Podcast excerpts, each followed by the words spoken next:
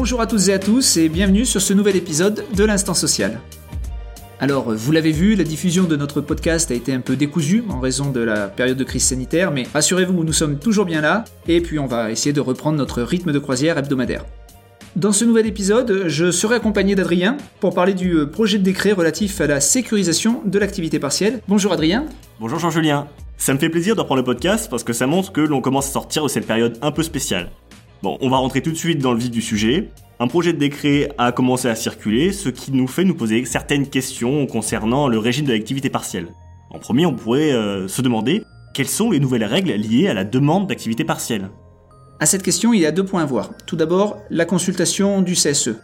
Dans les entreprises d'au moins 50 salariés, l'avis du CSE devra être recueilli préalablement à la demande d'activité partielle, et ce, quel que soit le motif. C'est en tout cas ce que laisse suggérer la rédaction du, projet de décret. Et je vous rappelle que jusqu'à maintenant, il y avait des exceptions. En effet, l'avis pouvait être recueilli postérieurement à la demande et être transmis dans un délai d'au plus de mois à compter de cette demande si le motif de recours à la paix était lié soit à un sinistre ou des intempéries de caractère exceptionnel, soit à toute autre circonstance de caractère exceptionnel et en particulier aux conséquences du Covid sur l'activité de l'entreprise. Le second point, il concerne la compétence euh, territoriale. C'est-à-dire que en cas de demande couvrant les entreprises qui sont multi-établissements, et en particulier celles qui ont au moins 50 établissements. Pour le même motif et la même période, l'employeur peut adresser une demande d'autorisation préalable d'activité partielle pour l'ensemble des établissements concernés au préfet de département de l'un des établissements concernés par la demande. Et dans ce cas, comment est-ce que c'est traité? Eh bien, le contrôle de la régularité des conditions de placement d'activité partielle des salariés est confié au préfet de département où est implanté chacun des établissements concernés. Et ce qu'il faut savoir, c'est que cette procédure un peu spécifique est prévue jusqu'au 31 décembre 2020. D'accord. Alors maintenant, j'aurais une question que beaucoup de nos clients se posent. Comment les heures supplémentaires sont-elles indemnisées? Alors là, effectivement, ça a été le sujet qui a agité euh, notamment nos, amis de la paye quasiment pendant euh, deux mois. Enfin, le terrain se stabilise.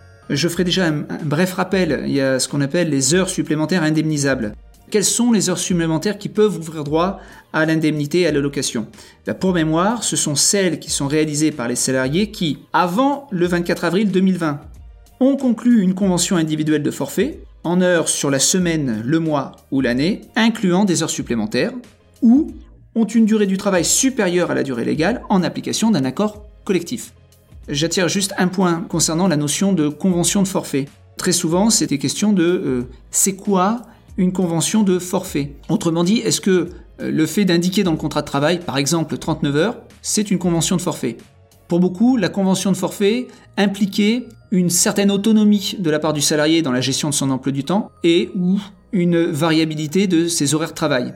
En fait, pas du tout. Hein. Concernant la convention de forfait en heures sur la semaine ou le mois, il suffit juste que le contrat de travail prévoit bien la réalisation d'heures supplémentaires pour que ce soit une convention de forfait. C'est-à-dire que si on dit le salarié est embauché sur une base de 39 heures par semaine, moyennant une rémunération de X, c'est une convention de forfait. J'attire toutefois votre attention sur le fait que parfois certains contrats de travail indiquent des heures supplémentaires à titre purement informatif. Autrement dit, le salarié est embauché sur la base de 35 heures, pour un, pour une rémunération de X. Toutefois, le salarié est informé qu'il pourra être amené à effectuer 4 heures supplémentaires par semaine, voire même, on dit, toutefois le salarié est informé que la durée collective de travail est de 39 heures par semaine. Et bien là, si elles sont mentionnées à titre simplement informatif, ce n'est pas une convention de forfait. Une fois qu'on a compris ce qu'étaient donc euh, les heures supplémentaires indemnisables, se pose la question de l'assiette d'indemnisation. Là, c'est assez simple. L'assiette d'indemnisation, eh bien, en fait, c'est la rémunération brute du salarié, donc servant d'assiette à l'indemnité de congé payé, intégrant le paiement des heures supplémentaires. Cette précision était importante puisqu'on avait euh, jusqu'à maintenant des interprétations différentes. Il y avait la question-réponse qui fixait une, règle, bon, sans valeur juridique, on le sait très bien, et à l'opposé, il y avait les dispositions réglementaires, et en particulier l'article R5122-18 qui prévoyait quelque chose d'un peu différent, et en tout cas ça chagrinait quelques juristes. Du coup, en mettant au clair et en harmonisant euh, les dispositions réglementaires avec la position en particulier de la CLUR, il n'y a plus de problème sur euh, l'assiette d'indemnisation. Une fois qu'on a déterminé l'assiette d'indemnisation, il faut calculer le taux d'indemnisation Et là, c'est assez simple. Le projet de décret indique que pour l'obtenir, l'assiette d'indemnisation doit être rapportée à la durée stipulée dans la convention individuelle de forfait en heure ou à la durée conventionnelle applicable.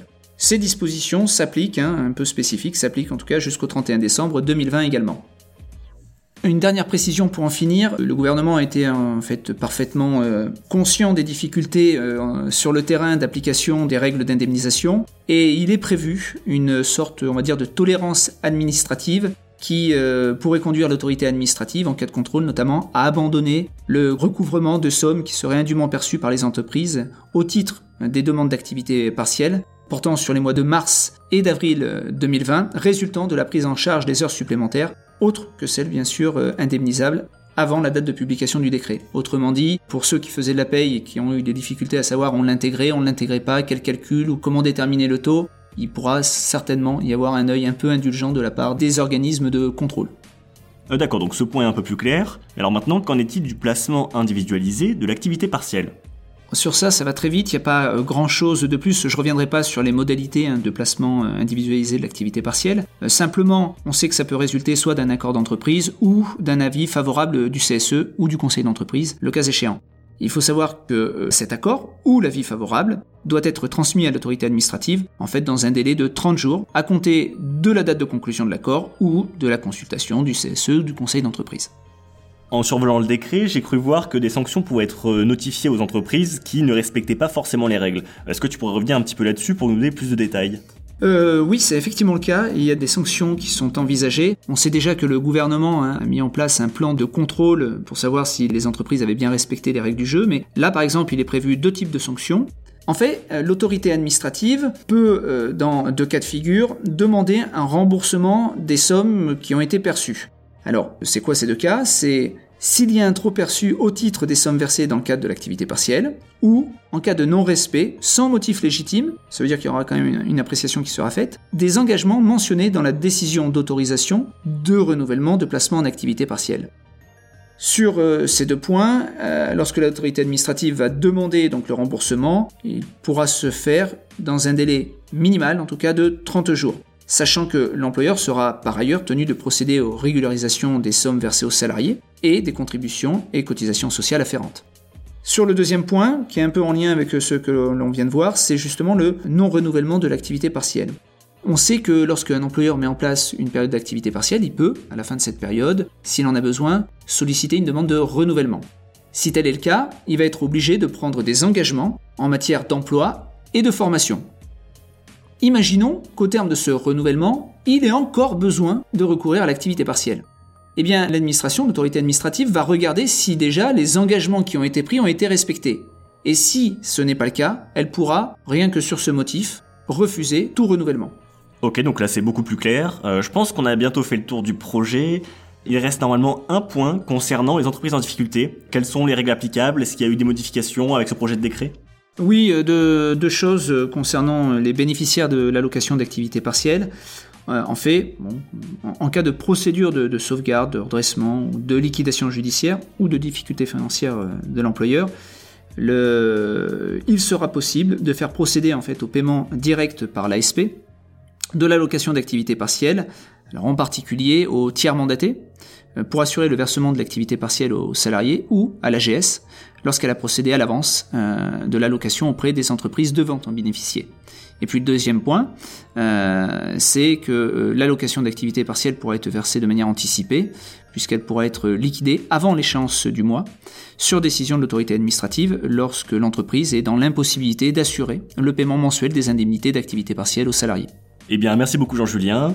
Euh, est-ce que nous avons une idée de la date de parution du décret Est-ce qu'il y a d'autres échéances sociales bientôt? Euh, Sur la date, enfin, en tout cas, j'ai pas de date euh, immédiate, mais semble-t-il, ça va être, je pense, peut-être cette fin de semaine, hein, puisqu'on sait que ça publie même le week-end.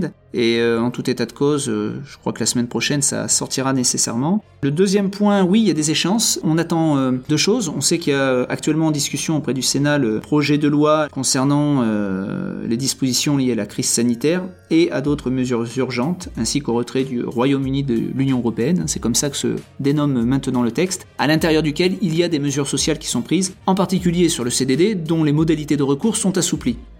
Pour cela, il y aura besoin d'un accord collectif qui pourra prévoir notamment de fixer un nombre maximal de renouvellements et également de fixer les modalités de calcul dans lesquelles le délai carence est prévu. Bref, enfin sur tout ça, je pense qu'il faudra y revenir un petit peu plus tard et de manière plus précise, sachant qu'après la publication de cette loi, il est également prévu, on en a entendu parler, du fait de l'évolution de l'indemnisation, de la prise en charge de l'indemnisation de l'activité partielle, où le gouvernement a indiqué qu'à partir du mois de juin, l'État prendrait en charge euh, le remboursement de l'activité partielle à hauteur de 85%.